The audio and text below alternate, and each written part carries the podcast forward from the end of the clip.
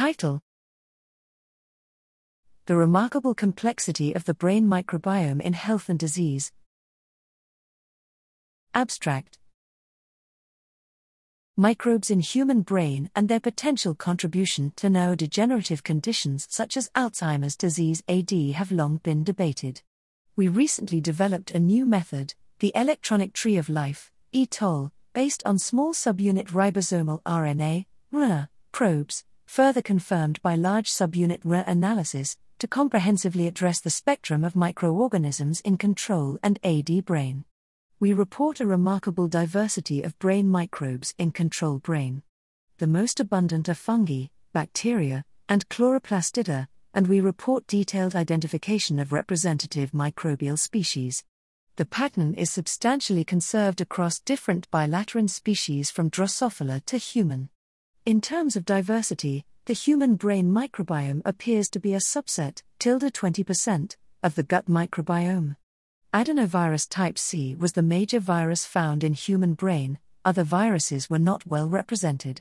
However, the spectrum of brain microbes differed between individuals as well as between brain regions examined from single individuals amygdala, cingulate cortex, hippocampus, hypothalamus. Of these four regions, the highest microbial burden was in cingulate cortex.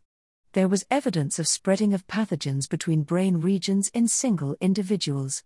Some microbes are overrepresented in AD brain according to two measures I, absolute number of microbes normalized to endogenous human transcripts, and 2, the number of brain specimens showing overabundance versus control.